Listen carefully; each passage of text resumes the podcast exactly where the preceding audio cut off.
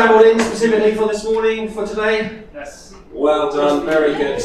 You enjoyed the conference so far? Yes. Yeah, excellent. Well, it's been really, really, really good. Um, just to make sure that you've wandered in the right room, uh, we're going to look at a true family on courageous mission together. My name's Wouter. Uh, my wife has travelled in for the occasion as well, so Simone is going to uh, come and uh, share it, uh, the journey that we've been on so far, and uh, we're really looking forward to our time together. We're going to start straight in because we've only got an hour and uh, it'll be gone before you know it. Um, we're going to make it a little bit interactive, so we're going to share a bit of our journey. Um, we're going to allow you to chat through your journeys together a little bit, to reflect on what we're saying, spend some time.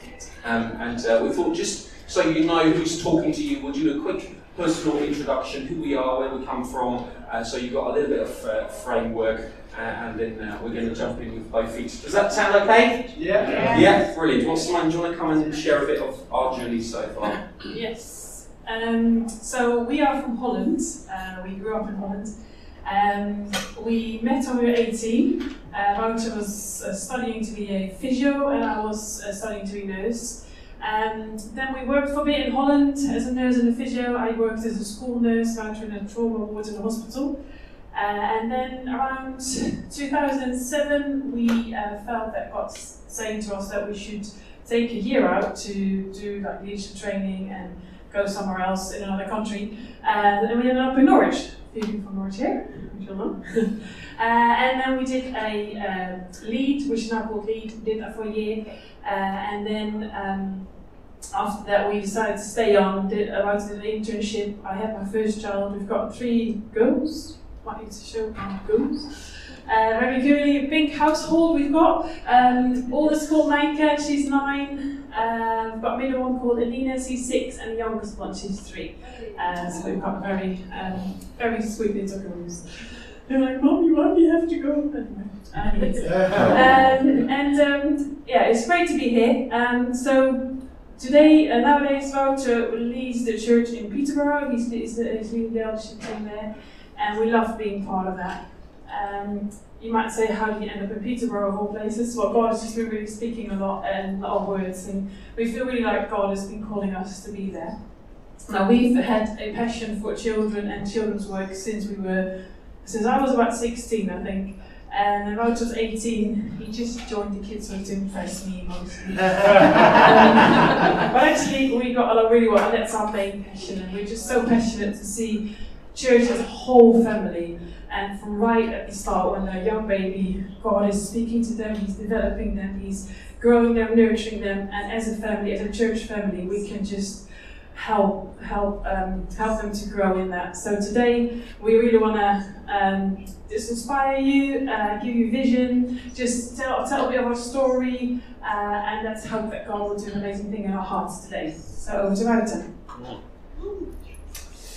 Well, I think it was really inspiring hearing on the uh, on the first day Michael saying uh, this year is different. We're kind of bringing Send alongside uh, our main uh, uh, conference and uh, bringing the younger generation alongside the older generation to learn together, to be together. And I think we're really passionate about that. Um, I think we're in an apostolic family where we're devoted to raising up spiritual sons and daughters to multiply apostolic mission. And uh, we really believe that actually starting with the sent guys is brilliant, um, but if we had done nothing for the first 18 years of their lives, we would have lost track a little bit, wouldn't we? We actually want to start right at the very start to make sure that we bring children at the heart of what we do and actually catch a bit of our apostolic mission together. So when they uh, attend Sent, they're not coming into something new that looks unfamiliar, but they're kind of ready to go, jump in, and being on mission together. And uh, I think for us, it's really important. God has placed spiritual sons and daughters in your life, wherever you are, and uh, we believe that God has placed you there to raise them up and to invest in them. But unless we're intentional, uh, we won't see that happening. So uh, we really believe that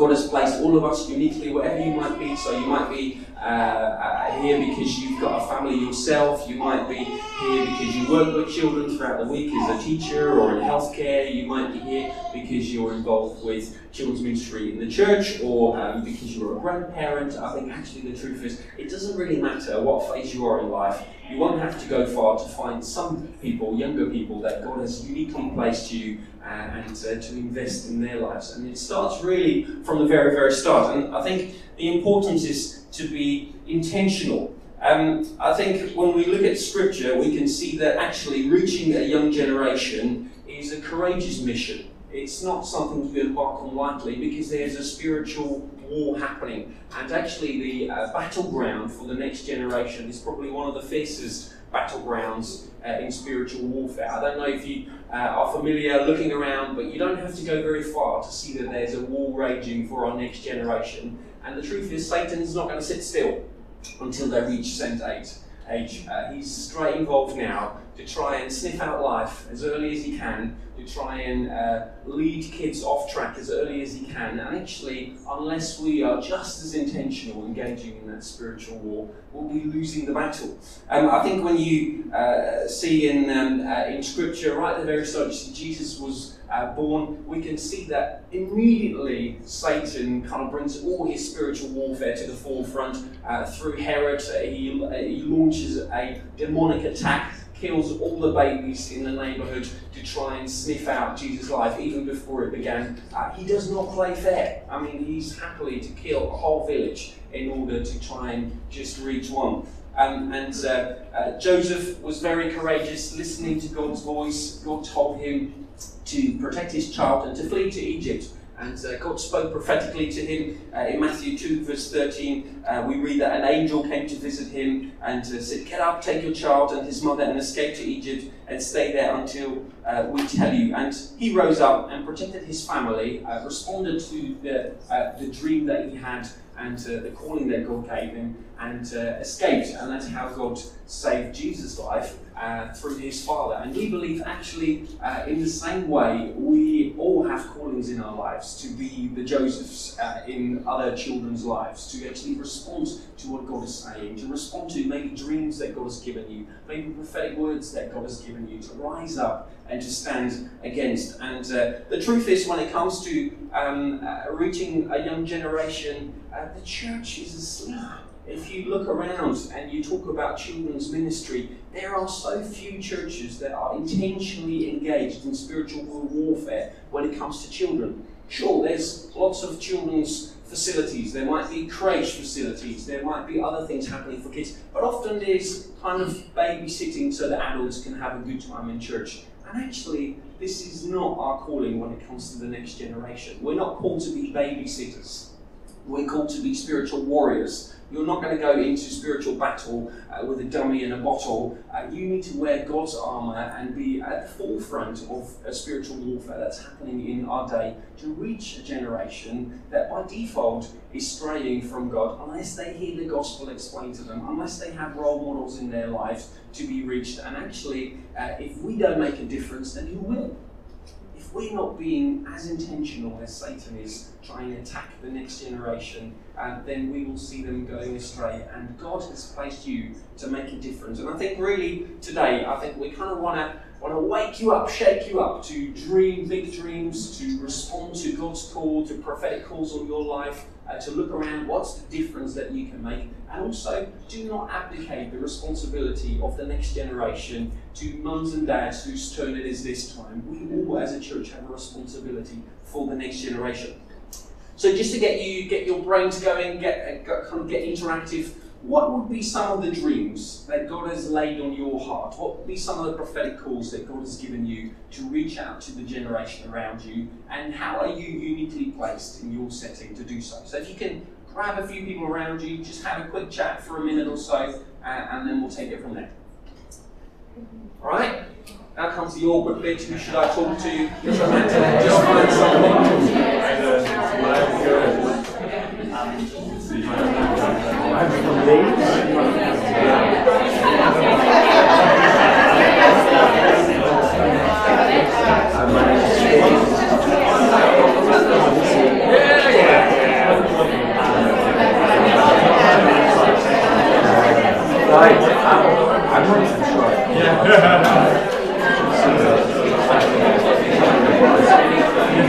But um, so what I was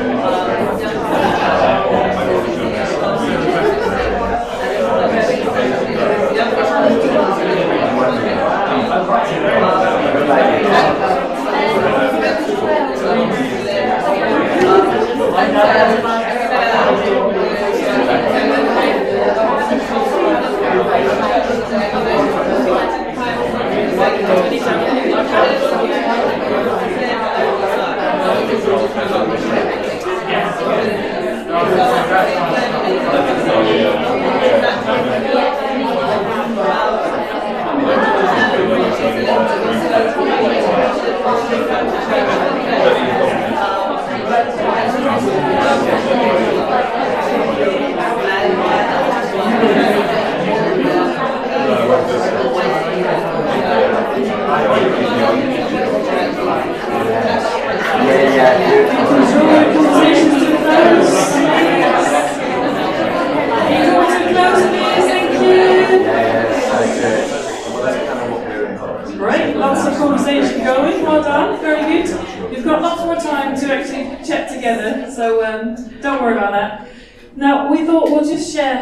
that we've got. Um, so, God has been speaking to us ever since we were going out, really, about um, adopting children or fostering children and just having that heart of like reaching out to children who are broken. Um, so, um, we've just been talking about it, dreaming about it, and just. Um, uh, so now we've got three kids, and our youngest is nearly going to school. So we're sort of right at the moment we think, no, actually, we could maybe start the journey. And the trouble is, you need a big house for that. As you know, when you work for a church, it's not a particularly well paid job, which is fine, doesn't matter. And but we just feel that God wants us to dream big dreams and to have a massive house to uh, to be able to adopt and foster lots of children. Um, but we have a bit of a problem, like I said, so we don't have not enough money to buy a big house. So we're really, really trusting God, and we've been having some really real faith journeys about God saying we should give our savings away, and then actually on the same day, God giving us three times as much back money wise for things like that. And we're just on the next step now where we actually feel God saying we need to give our savings away again, which is quite scary. Um, but just because we can't do it in our own strength, so we need God anyway. So the little that we have doesn't really add up to what we need. So we're just yeah, we're on this faith journey together. So our dream is just to have this massive house full of lots and lots of kids that run around, uh, that just find safety, find a place, find a home, and for them to come to a church where, where, where, the, where the children's work is just so amazing. They can find healing, they can find peace, they can be restored, be redeemed, be the people that they need to be, that God wants them to be and just to have that combined together, that, that's our that's our dream. And I feel in a few years' time I'll be standing here or somewhere else and I'll say you tell you all sorts of things that God has been doing. Uh, it's scary, but, but I know God will do it. So dream big dreams, because God is a big God, and we don't have to dream small. We can dream big, big dreams. Um, oh, it's right. So we're going to look um, very briefly at kind of what are the different battlefields, battlegrounds in our lives where God uniquely placed you. But before we're going to do that, I thought I'm just going to take you on a very quick journey uh, through Scripture just to see what actually is the spiritual battle that we're involved with, and to actually have a good biblical understanding in the warfare that we're engaging in. So, uh, if you've got a Bible, then you can uh, read along. If you uh, haven't, we'll, we'll pop some of those uh, Bible verses up on the screen so you can uh, follow with us. So, if you want to turn to uh, Genesis 1, right at the start, Genesis 1, verse 27 says this. So God created man in his own image. In the image of God, he created them. Male and female, he created them. God blessed them and said to them, Be fruitful and increase in number, fill the earth and subdue it, rule over the fish in the sea and the birds in the sky, and over every living creature that moves on the ground. So we can see that you don't have to go very far in Scripture uh, where we can see our mission being explained. The mission was to fill the earth with God's glory, and to do so, um, uh, God called Adam and Eve to multiply. Now, um, if we look at Adam and Eve, it, it says they were made in God's image. A bit like a mirror, they reflected God's glory. And when you look at Adam and Eve, you could see some of God's glory in them. Now, as they um, were called to multiply, the idea was that when they had children, they would be born in their likeness. And when you look at their children, you can see something of their parents. Now, uh, you don't have to be a scholar to understand that. If you look at the people around you, uh, you often get those uh, uh very cute but irritating remarks. Oh, aren't you just like your mum? Aren't you just like your dad? You can, you can see something uh, in children about the reflection of their parents. Now, uh, as a parent, I find that a little daunting because you can see the great things reflected in your children, but also the not so great things. Um, and it's like sometimes you are looking in the mirror. Uh, and the truth is that that is how God intended us to be, uh, to reflect something of one another, but ultimately that reflection would lead back to God's glory. When we can look at one another, we see something of the diverse uh, creativity of God. We can see something reflected of God uh, in the, uh, the, the, generations around us. Um, now, you kind of think like, why children and why families? I mean, if you think if I was God and I was to fill this earth uh, with people that look like me, I, I could do it in lots of different ways, couldn't I? I could have people growing on trees, or multiplying like cells, or I mean, why babies? Why families? Why spend 18 years of your life trying to raise up children when they can just pop up from a tree? I mean, you, you can't, it's not really efficient, is it? I think if I was God, I would come up with a more efficient plan than children. But actually, when you see uh, the creation at the very start, God laid something in children that we could not see in adults. And God laid something in the idea of family that we could not see in adults. Um, if we didn't have children in our midst, we wouldn't have an understanding of what God's fatherhood is like. Because actually, the mutual love of a husband and wife together reflects something of the mutual love of the Trinity, but the love for a father to his children reflects the love of God to us. And actually, it's a living object lesson experience for us to see children and to understand how much God loves us. And uh, until I became a dad myself, I didn't really have a clue. And now I have three kids, and uh, sometimes I could be pulling my hair out, and then five minutes later, thanking God that He made me a father. And then suddenly think, okay, that's kind of what God must feel like at times. Pulling his hair out at times for the choices that I make, at the same time being absolutely thrilled to have a son and a daughter and to have a heavenly father. So we can see something of God's love in the Institute of Marriage and in the Institute of Family. That's why it's so important. So, in our day, when we see marriages being messed around with, families being messed around with, you can just see it's under attack. Why? Because we have an enemy. Uh, when you read through Scripture uh, in uh, Genesis 6, um, uh, well, Genesis 3 first, um, we can see that Satan uh, used to be part of God's family. And he used to reflect something of the greatness of God in his presence, and then he decided he wanted to be God. And uh, he led a third of the angels astray, and then, when he couldn't win against God, he went to make war against God's creation, us, mankind. So he led Adam and Eve astray, and uh, ever since he's been on a quest to destroy the image that we carry of God. We carry the breath of God in us and the reflection of God, and Satan hates it. It's like a magnet that draws him. He will try and attack and destroy it in any way he can. So um, when we read in Genesis 6, uh, verse 5, it says, The Lord saw that the wickedness of man was great in the earth, and every intention of thought of his heart was only evil continually.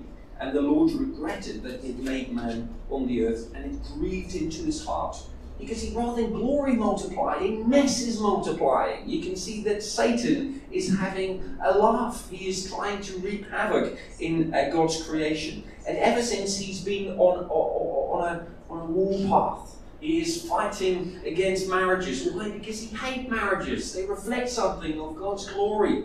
Um, you can see 42% of marriages in the UK and across Europe um, ending up in divorce. Why?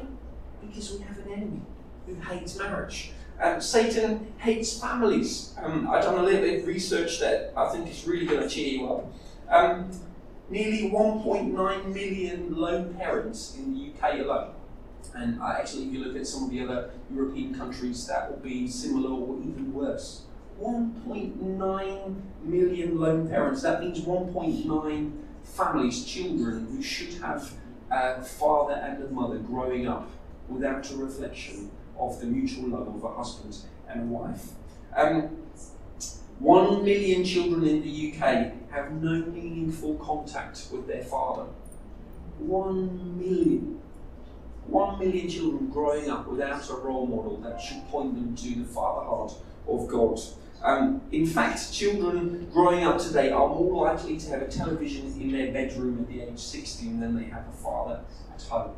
I mean, you can just see Satan at work.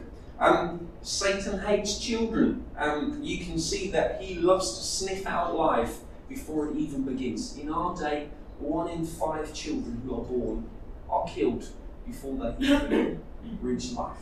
Abortion, 20%. 20% of every life born child is aborted. I mean, that is outrageous.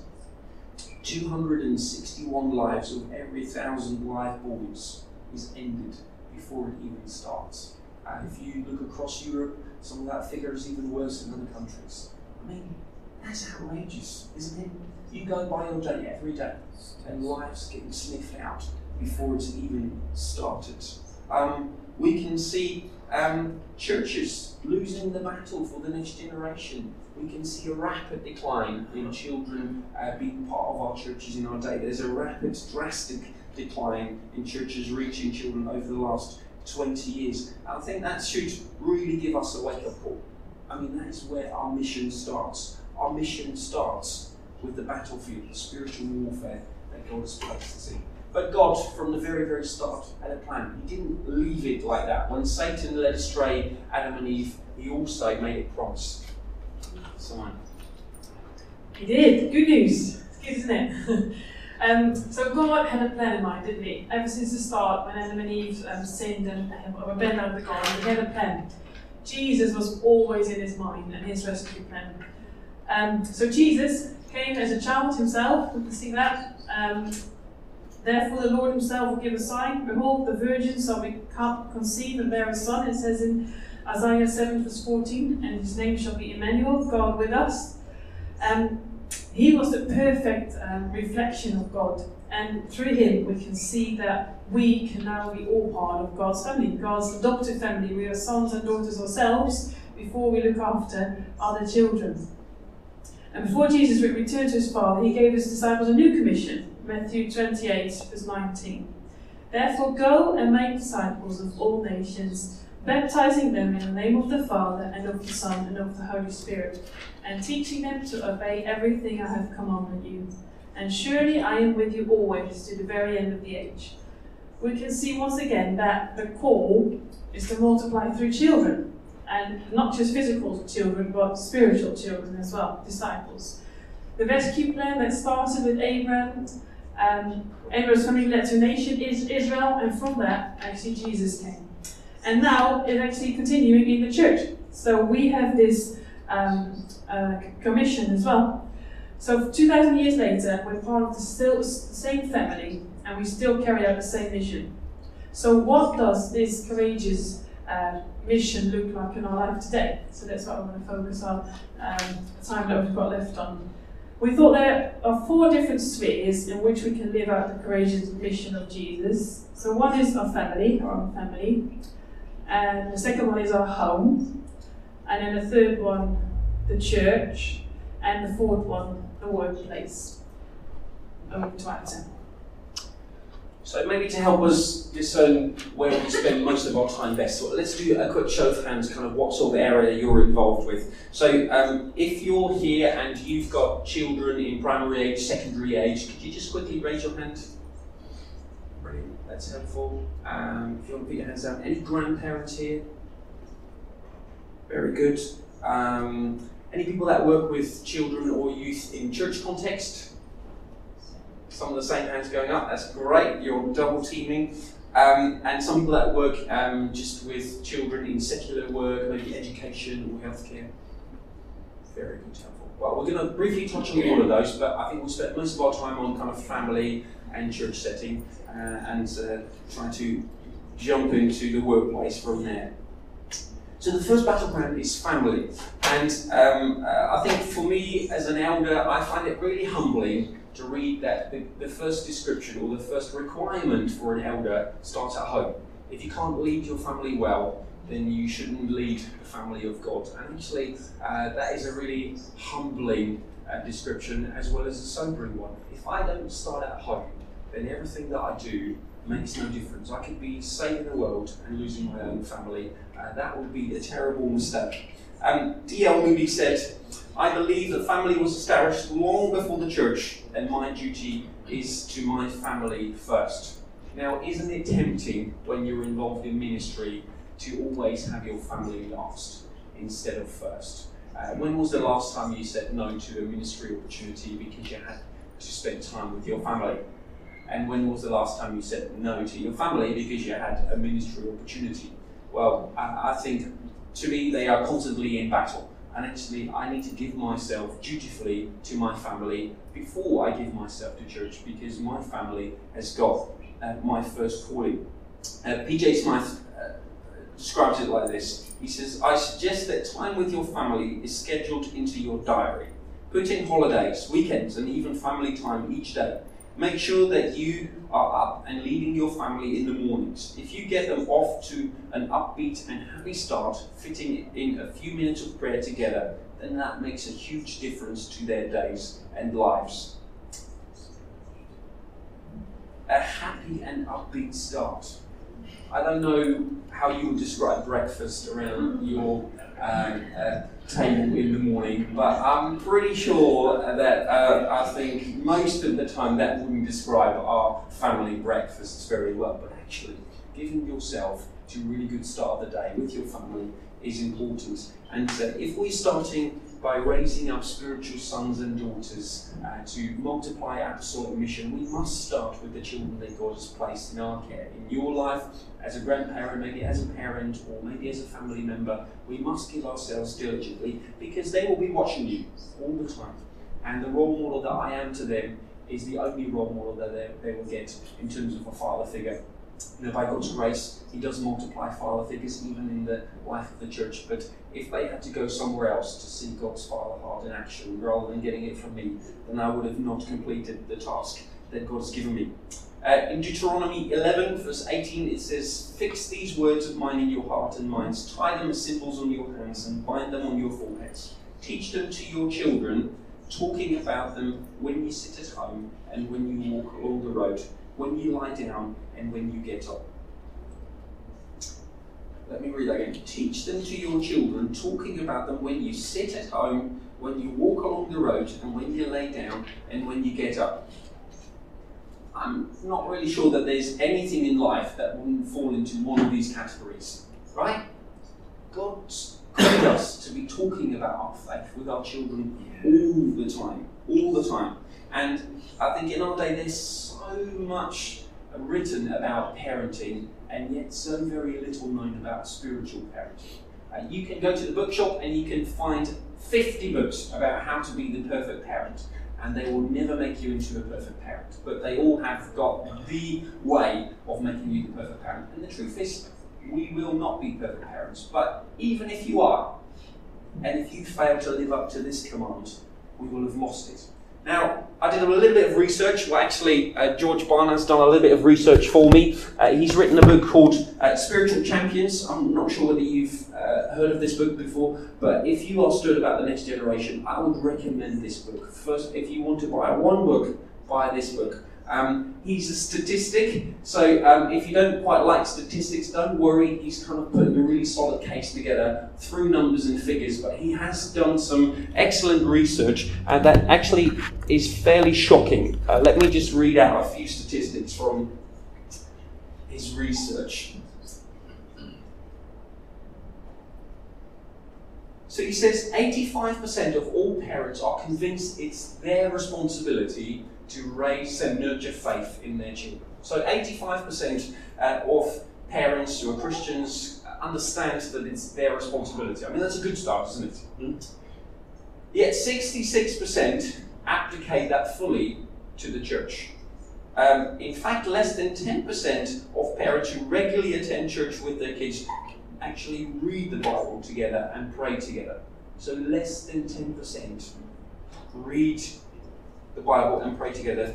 In fact, less than 5% have a genuine spiritual life together. So here we are, Christians following God, having a calling. Yet less than 5% of all our families and all our churches have a meaningful, genuine spiritual life.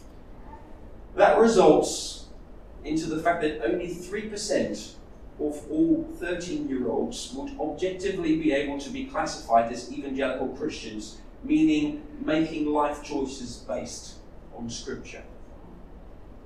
Does that cheer you up? Not really. I'm pretty sure that you have come to this seminar because you feel you're part of that 85%. You're convinced that raising children is your responsibility. Well, unless you become intentional about it, I think it'll be very likely you'll slip into the 95% category who does not develop a genuine spiritual life together.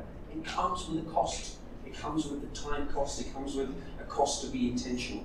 Now, when it comes to spiritual parenting, um, you will get these people telling you wonderful stories that make you feel like a failure straight from the off. Have you ever been to some of those seminars? Ever read some of those books? Well, we're going to try and make you feel a little bit better to uh, tell you a few stories and our humble attempts at spiritual parenting, not because we've got it all figured out, but just because we have determined to make this a priority and we keep trying and failing, trying and failing, and uh, we want to inspire you to do the same. If you feel like a failure uh, here this morning, if you feel a bit condemned by what I've said, don't worry. I would fit myself into that category too. Um, but we've had uh, had a few humble attempts at trying to instill this in our family, and we just want to share some of our mistakes, some of the things that we found, some of the things that have been helpful, some of the things that have not been helpful, uh, to help you and inspire you. Are you up for that? Yeah. Yes. Good. Well, maybe someone you can uh, give us an honest look into uh, spiritual parenting. Yes. I have all good intentions every day when I get up. I'm going to be this godly mum and I'm going to tell them about God. And, and then these things happen. They get annoyed and they get annoyed with each other. I get annoyed with them. And then all these things go out of the window. But actually, let me tell you some things that, are, that have been happening in our house and that are really, um, really good. By the way, let, let me first start with Paul Tripp. Um, in his book Parenting, another really, really good book. Um, recommend it highly. Uh, it's in the bookstore. Paul Tripp.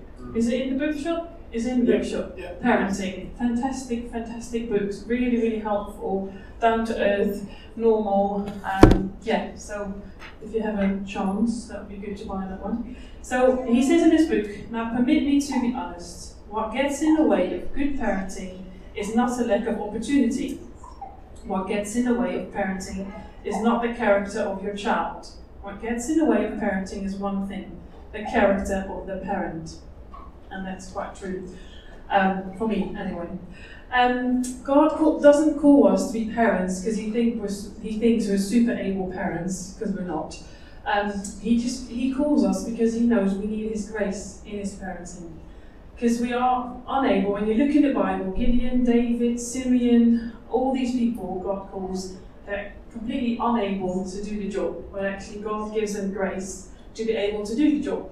So we as parents need God's grace and we need to show our kids that actually, do you know what? We don't have it all together. We need God's grace, and by that we can show them that they can go to God for their grace as well. So some examples. Um, the other day I was sitting down. Uh, sometimes I do that. Like just sit on the carpet and we, I just say, let's just pray for each other. Let's just see what God's going to do. And Let's just hear from God for each other. Sometimes these times are amazing. They've got amazing words for each other, like, oh, thank God, things you're beautiful. And, oh, I looked in the room and I saw the clock, and I think God is saying, like, take the time to spend with me, or those kind of things. Amazing times. But the other day we sat down, and then one of them kicked off, the other one kicked off, and they were like annoyed with each other, and I'm like, oh, it's not going to work. So it's just, it is having good intentions, but sometimes it's just not going to work, and sometimes it is working. So for us, we find it really important, first of all, as well, to work on our own relationship with God. So, so often when you do parenting, you just think, oh, I'm just there for the kids. But actually, you need to be a kid yourself with God. Very important. You need to be God's son. You need to be God's daughter. You need to sit, sit on his lap, as it were, just to say, God, Father, Daddy, I love you. I'm your daughter. I'm your son. I'm your child. And just to re- refill your own um, prayer life. So for us, we, we go really practically, we go over for six every morning just to have a quiet time together. And it, it's just fantastic to do that because it starts the day really, really well. And then uh, during breakfast time, we sometimes we don't do it, but we we try to remember to um, talk about what God has been saying to us in our quiet time, what we're working through, what God is doing in our lives, and those kind of things. It's really important for them to hear that, that you are a child yourself spending time with God the Father. Um, the other thing I do, especially with girls, I mean, their identity is just under attack constantly. The devil is just trying to, like, attack them from like when they're six to say that they're fat, that they're ugly, friends saying things to them. And we need to counter attack that and sort of, as it were, counter brainwash them with the truth of God. Um, so what I try to do as often as possible, every time when I drop them off for school, when I put them to bed, I say, say this silly little thing where I just look them in the eye and I say, you are, and they say, my, your daughter. And then I say, I am, they say, um, my mother. And then um, I say, and I love you. And I say, you God, and they say, daughter, and I say, um, and he loves you. It's just a silly little thing. They love it. When I forget, when I drop them off, they say, oh, you need to do the thing, mommy, you need to do the thing, mommy. it's so important to ingrain it every day. You are God's daughter, you're God's child. He loves you no matter what. And to have that.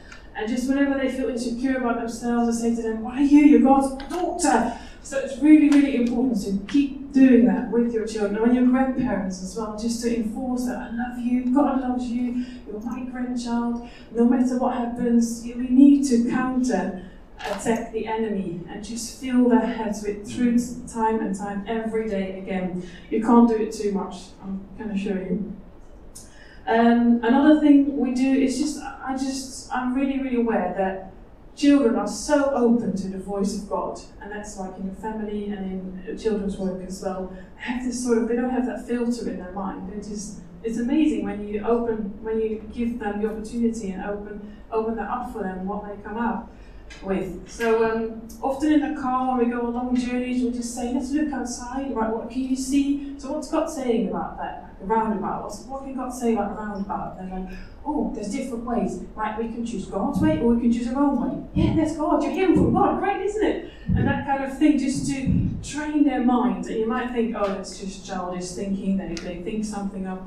But God is just using everything. And it's really, really important to train their minds. So, you know, when they've got these little um, pathways in their heads, just to help to do develop and nurture and grow that pathway in their heads that God can speak and will speak. And having dreams as well, they've got loads of different dreams, and when they tell them, you can just dismiss it and say, oh, that's just a child's dream. Actually, I think God is just in every dream, and we're just try to figure out what's God saying in this dream. Even when it's a scary dream, we say to them, Where's Jesus in the dream? What is he doing? And then it's amazing what happens because then the dream changes and they're not scared anymore. So it's really important to have that in mind. Or sometimes we do things like, let's see if we can see some angels around. Did you know they're all around?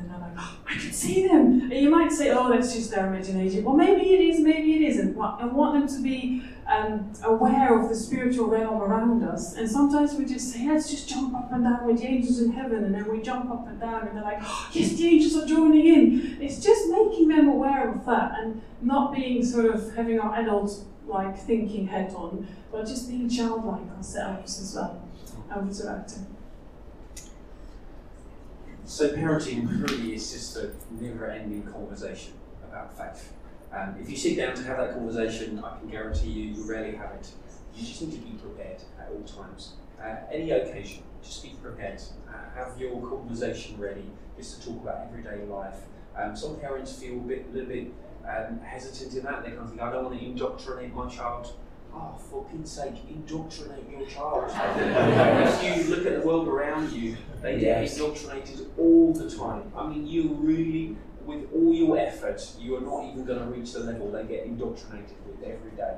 They do get indoctrinated at school, watching telly, and you will need to bring that truth into their lives to be able to measure those things by. So get involved, see what they're watching. Uh, be the annoying parent that puts the DVD on pause to have a little conversation about what just happened. Um, when they ask questions about the things they see around them, take the time uh, and talk together. Right, you've been listening for a little while. Let's press pause. Um, if you are a parent in the room, or a grandparent, or you've got kind of children in your surroundings, why don't you have a little moment? How intentional are you about sharing your faith, putting your faith into words? Um, what are some areas of progress that you could make what is one thing that perhaps you could take away? Not 10, just simple one thing that you could do differently as a result of today. Over to you.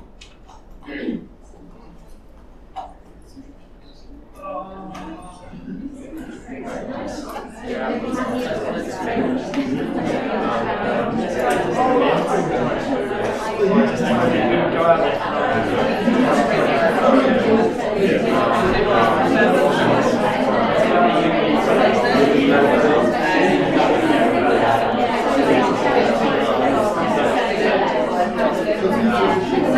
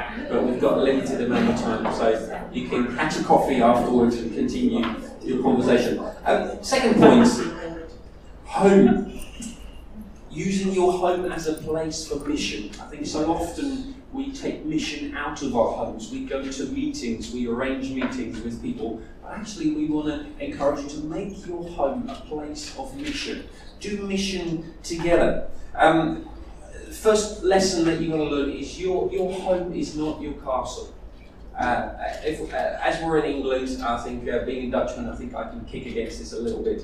Your home's not your castle. I think it's such a, a tight grip cultural view, and I think the Dutch will be very similar in their view, so I think we're not much different. But your home's not your castle. Learn to share your house. I think so often people say, Well, I, I wouldn't dare to have you over because my house is a mess. Well, who cares? The Bible talks about hospitality, not about your house being clean and tidy when you do. It talks about an open heart, an open life. And for us, the um, key lesson that we've learned in uh, making your home a place of mission is we, we had a lodger coming to live with us uh, since two years ago. We decided we want to make our home a place of mission, not just something where we hide away from the world, but a place where we can invite others in. Well, there's nothing quite like sharing your shampoo uh, with somebody in your house to learn the lessons of opening your lives to others and the little things, the amount of grace that you can extend living together is phenomenal. It's great, really great opportunity. Um, next to that, I think just have your house available to have people staying with you. Um, we have quite a few children in our church that come from broken families, and we try to make it a priority just to have them over in the holidays, to come and do sleepovers for a couple of nights, just to be around a family that actually functions as a Christian family. Uh, seeing a dad in action who teaches his children about the Bible, seeing a mum in action. So we try to be really deliberate just to have kids staying over. Um, mattresses on the floor. Yes, it will get a bit chaotic. Okay, maybe we'll do pizzas rather than anything complicated. But just making life happen and opening your home is so important. Um, I've, we've, we've got some wonderful people uh, in our church, uh, single people, young people, that invite families to come over to their house uh, to make a mess out of it. I, I, I love it. We had a, a, girl the other day who invited us over, and as a family, we don't often get invited over by singles because you know it's a bit chaotic and a bit messy and you've got to cook for a lot of people. Um, and she invited us over. Now, uh, we had a bit of an embarrassing moment. We were there playing around, and uh, uh, my little girl was uh, playing with another little boy, and suddenly they came out of the bathroom, uh, uh, kind of holding the, the, the, bathroom curtain and the rail, um, and saying, Oh, we had a little accident, so we apologised and said, I'm so sorry for messing up your house. And then she said, Don't worry, we love having people over. We can handle a few broken things. I thought, what a brilliant testimony. Yes. So you don't have to have a family to have young people over. Uh, if you're single here or uh, you haven't got a family yet, start exercising hospitality. One of the best things that we've done um, when we grew up was babysitting together for other families. So I remember going to babysit a family with four kids when we were about 18 years old. I, I don't know what the parents were thinking, but uh, clearly wanted to go away for a little bit of time. Just to bless them, said, "We'll come, we'll come in your house, we'll look after the kids for a couple of days." And it was brilliant, just learning to be around kids, and uh, they had a way at the time. Yeah, they had a bit of cleaning up to do when they came home. But great time being away. Um, we have a, a, a, life group for kids in our home. Every other week we have 14 kids around our dinner table. And it is wildly chaotic. And there's uh, hardly an inch to move around when they all sit at the table. There's at least three cups of drinks that will go over each meal time. Uh, trying to have a decent conversation, we have to have little googly eyes that they need to wear so one person talks at the same time. Uh, and but it's brilliant. It's probably the best life group that we've ever done. Uh, just talking about stories from the Bible. Um, we now kind of ask the kids to lead some of the conversation. So they lead, uh, read little biographies, 10 girls who changed the world or 10 boys who changed the world. And we ask one of the kids to lead a conversation with the other kids to understand how difficult it is to lead a conversation. And we notice that they all listen twice as well when there's a child leading the conversation than when we do. Um, so just amazing. Talking about Bible characters, just reading simple Bible verses together. It doesn't have to be amazing, creative. Uh, it can just be normal, around the dinner table, having food. We do a bit of carpet time afterwards, where we gather them all on the carpet and we pray for one another, prophesy over one child at a time,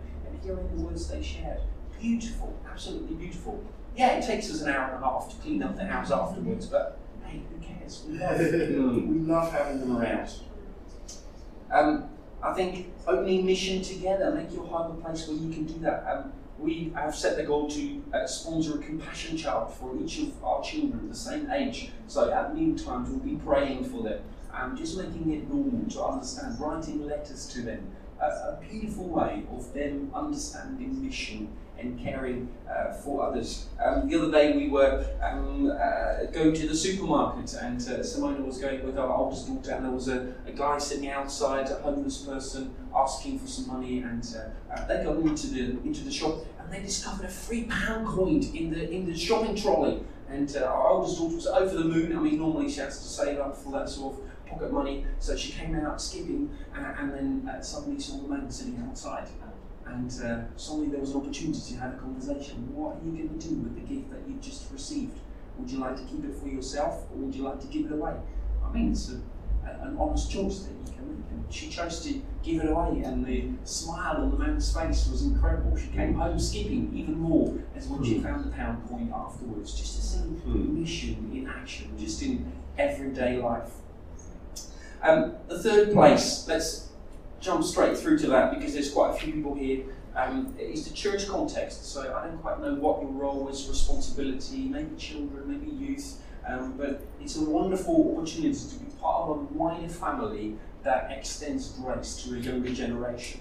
Um, perhaps you're from a pioneering background. Um, we, we went to visit, um, uh, do a, a, trip to Stockholm, um, uh, and uh, it was just wonderful to be in Phil and Emma's family and uh, see how they do pioneering church planting. And the most amazing thing we found was actually all of the stuff that they did happen in their home with their kids. And you have a wonderful opportunity to create the culture that you love to be in your church plant, first of all in your family and then inviting people into your family to come and taste a bit of that culture and to understand what the culture is that you're trying to create. So, so powerful.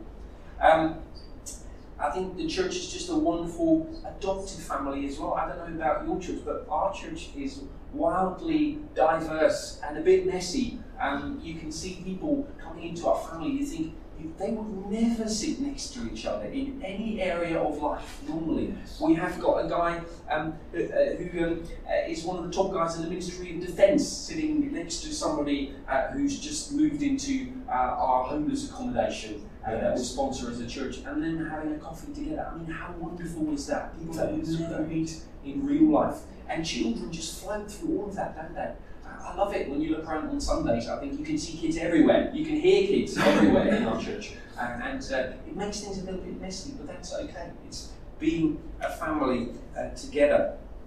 Um, I think for you personally, wherever you are, you don't have to be a children's worker or a youth worker to make a difference in your church, to be a generation on mission together. Uh, the most wonderful I, thing I find is when I see older people uh, bending down to have a little conversation with one of the toddlers and one of the teen- teenagers taking time to pray for somebody who's ill. It's that wonderful dynamic mix of crossing age groups and boundaries that you normally wouldn't in society.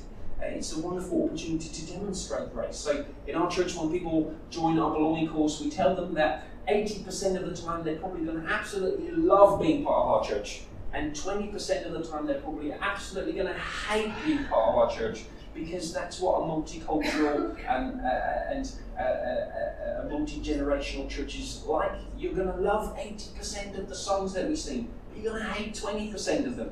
You're going to love 80% of the events that we do, but you're going to hate 20% of the others. You're going to um, uh, love 80% of the people at our church, and you're going to hate the 20% uh, that are uh, left over. You're going to love 80% of people in your life group, and it's those two that you really would rather sit next to. And that's okay. That's what it means to be a family together. And that's an opportunity of grace. If you did, not need grace to be part of our church, then you need to go find another church. Um, the, the truth is that that is where grace is lived out, isn't it? That's where it's demonstrated. Um, oh, there's so many things that I could say. I think I'm just going to hand over briefly to Simone. Simone is um, heading up our children's work at Life Church, does a brilliant job. Just a few things, if you are a children's worker or a youth worker, to encourage you uh, in, your, in your role. Yeah, I think the main thing I want to say is what I've learned over the years is just having a great expectation of what God can do through the children. We often sort of think, oh, they're just children. I don't know if God can do that, but God is starting from when they're born. I mean, little Zoe over there, little baby Naomi called Naomi's Lord. So he's starting with her. God is speaking to children the whole time. So start when they're in, in just start with Bible stories, have a high expectation. So I'm, I'm not doing that age group, but um, some of the, uh, the people that do that age group, they often pray for the Holy Spirit to fill them. They do a little fun game from the head all the way down to your toe, just to make them aware of the Holy Spirit. I often, um, in our kids' work as well, just do little things, say to them, right, let's just close your eyes and see if we can feel the Holy Spirit. And then they say, oh yeah, feel a fuzzy feeling. Oh yeah, great, that's the Holy Spirit. Just to make them aware. And I talk about the Holy Spirit a lot. So whenever I ask now, who's our helper? Holy Spirit! So they all know it because I think it's so important to include that uh, in your in your church. And also to be on a mission together. So we've done things like we bake biscuits to hand out to teachers, to um, people around you, just to be uh, missional in your in your context. We've also done things like the kids um, listen out for words of knowledge for people in the main meeting, um, where God will bring healing, and then we prayed for people, and some of the people actually got healed. We've got a bit of a funny story of um, a girl uh, had a word about uh, um, our, our daughter wasn't here, about um, uh, the doggy with a poorly right or left leg or something like that. So the guy was like, the kids work was like, well, I'm just going to share it. I don't know if this is uh, like any any sort of, if this have any has any sort of meaning for anyone. And then someone came up came up afterwards saying, actually, our doggy has got a poorly right leg, and they could pray for the doggy. Isn't that amazing how God is working through that? Um, so that was quite a cool a cool story. So we're just trying to do that and just to be include kids in everything that you do. So enough prayer nights, we find quite a great opportunity to to do that with, just to in, in, bring your kids along, say to your parents, come on, bring your children along. Uh, we actually had a Phil over there, he's one of the elders, we actually had a little girl praying for him uh, when he was ill at the enough prayer night, which is so beautiful, such a beautiful prayer, just to see what, how that happens, just include children in, in every, in every um, area of life. Shall we do one more question to check? Yeah. So um, we've got five minutes left. So maybe you can just share, share stories like how can you play a part in raising spiritual sons and daughters in the context of your church family. Just share ideas, share stories, share dreams, visions with each other with the time that we've got left.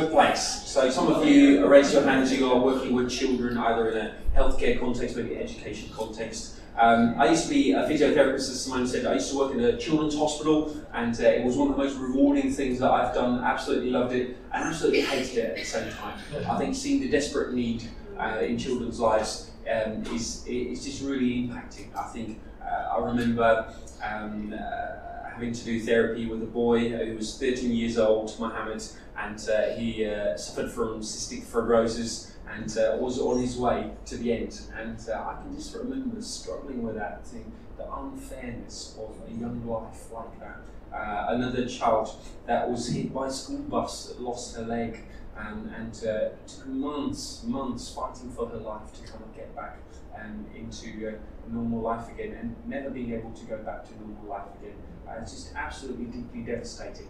And I, I, remember being in that context thinking, I mean, this is where you can feel the effects of the fall most, don't you? I think if you're a teacher here, you will know your children uh, almost better than some of the parents. Um, just knowing what goes on in their family situation, you just develop this bond uh, with the kids, and, and, and you, you will carry around with you a level of passion um, and compassion, and at the same time a level of hurt. And I think when we uh, looked at um, the story yesterday that Steph was telling about Jesus weeping for Lazarus, you think, I mean, that is that is what we're called to do, standing with children in our society, with families, and uh, even if you carry some of that pain, some of that suffering with you, it's okay. I think you are so uniquely placed to make a difference in a child's life and you can continue to pray over them as you maybe doing your therapy or maybe uh, helping them, supporting them. Uh, I think for so many children, actually, their teacher is a more consistent factor in life than their own family situations, and you are uniquely placed to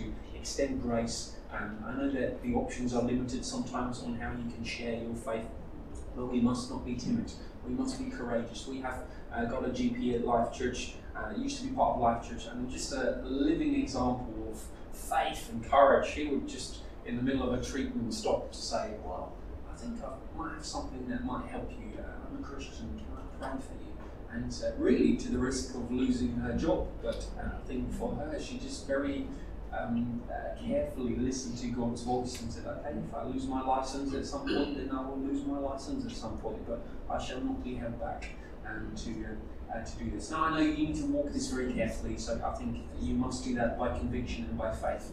And, and uh, I think uh, it's, it's sometimes no use getting disbarred from your profession and never being able to make a, a difference again, uh, rather than just making one difference. But I think you've got to weigh these things up, but not let them hold you back. Actually, compassion is such a strong um, advocate of the gospel. Of the gospel. Um, other areas, uh, business, arts, I think there's wonderful opportunities. Um, I was walking down the Peterborough city centre uh, last week and uh, I was just amazed. There was this stuntman doing his show and uh, he had a frame of knives set up and then he had a, a frame with burning coal set up and then uh, he blindfolded himself and got the whole group kind of helping him, coaching him to run through and jump through these hoops. Now, within 10 minutes, he gathered 100 people watching. In 10 minutes, 100 people.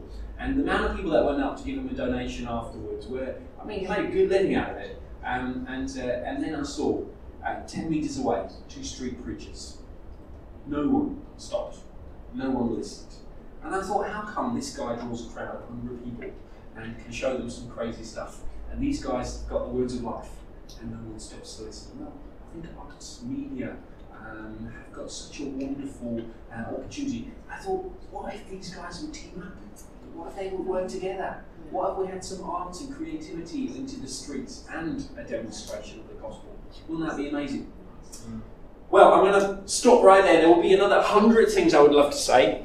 Um, and I, I, can make you all feel relieved. There's another hundred things that I am going to say uh, at our next Glow conference uh, in September uh, at Life Church. So um, you will find these in your packs. Um, it's a flyer. Um, uh, this year, we ran it last year for the first time. We had 140 people attending, which was absolutely brilliant. Um, we are widening it this year, so we're going to include parents, uh, kids workers, youth workers, uh, professionals. Uh, we've got speakers from different organisations. Um, and uh, I would really recommend you uh, to read those through. If you feel uh, excited about today, then I would say make it a priority. Book yourself in. Find people in your church that want to come with you. Um, the early bird prizes are available till the 31st of July. The Lazy Toe prizes are starting from the 1st of August, so make sure that you book yourself in quickly. Um, I, I have got a information pack for each church to take home a bunch of these flyers. So if you're with us today, uh, if one of you from each church could come and uh, grab a pack to take home, that would make my life a lot easier. Uh, we hope you've been blessed. Uh, we've been certainly blessed by spending time with you, and uh, we hope you've got a good rest of the day. Thank you. Thank you.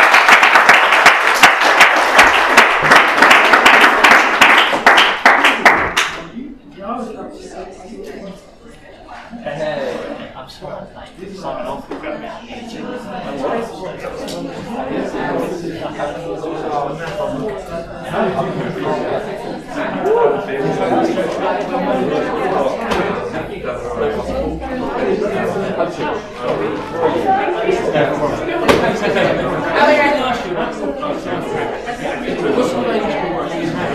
Primary age groups from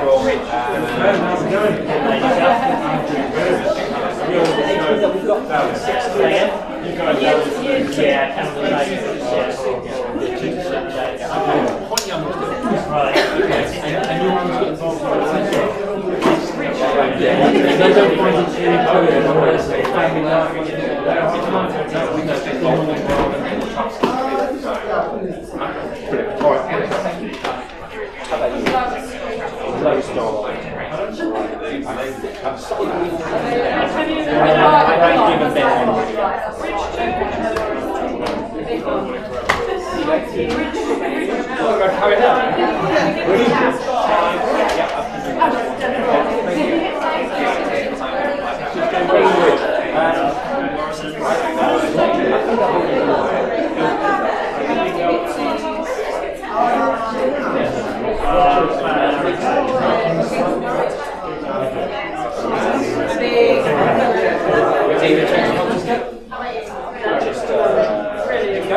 Excellent. Thank you very much.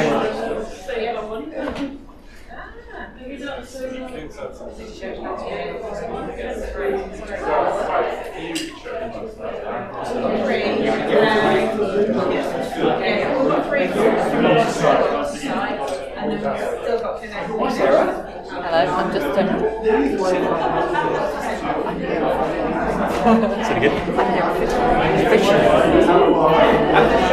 We were thinking of trying to gather the um, Life Church crew for um, some dinner tonight. Are you on duty at all? See you around. I'm my security party.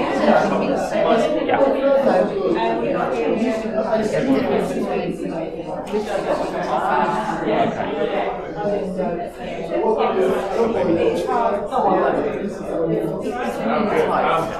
Shall text you where we are, and then if you have got time, come and join us. If not, then just Yeah. Yeah, uh, phone fly Take us where you are and what's your time.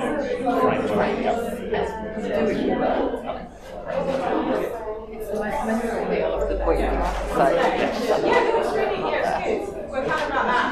So, It also really links in with the message from Edward already yesterday morning as well. Very, very similar, very family. Starts with family. No, it wasn't the same. But there's, there's a bit, it really reinforces the same, the same message.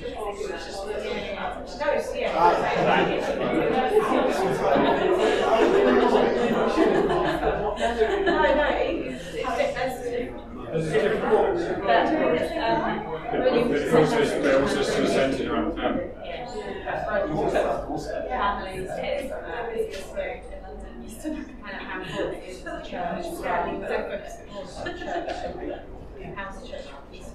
around family. what we should be like, so great diversity.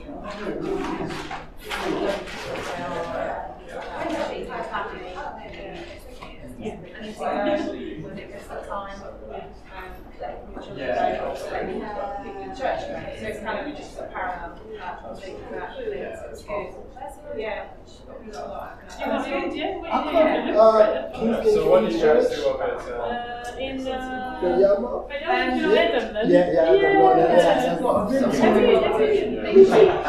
TK? Yeah. Right. He was pregnant with that, the twin. Yeah, yeah, yeah. And then you know what? I think you you, you had a response. Yeah, I did. She mentioned it. Then it felt like as they kind of left. Yeah. Yeah, well, have a look. Right, I don't know about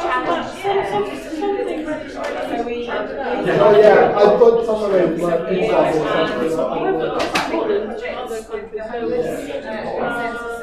So, yeah, uh, probably. Yeah, it's not That's fine. I do also see, I'll see someone else as well at pizza for, you know, I could use this person. Yeah, how, how are you doing? Well,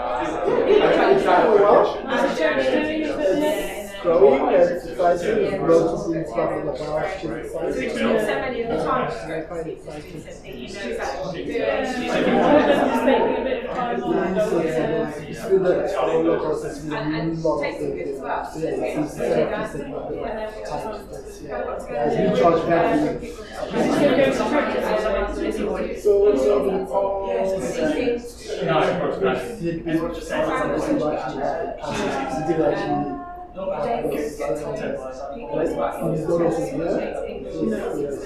it's been, I even think coming to church would be like, you know, you know, everything goes on and on. So we as just trying to step trying to cover all that, to make sure everything is you me.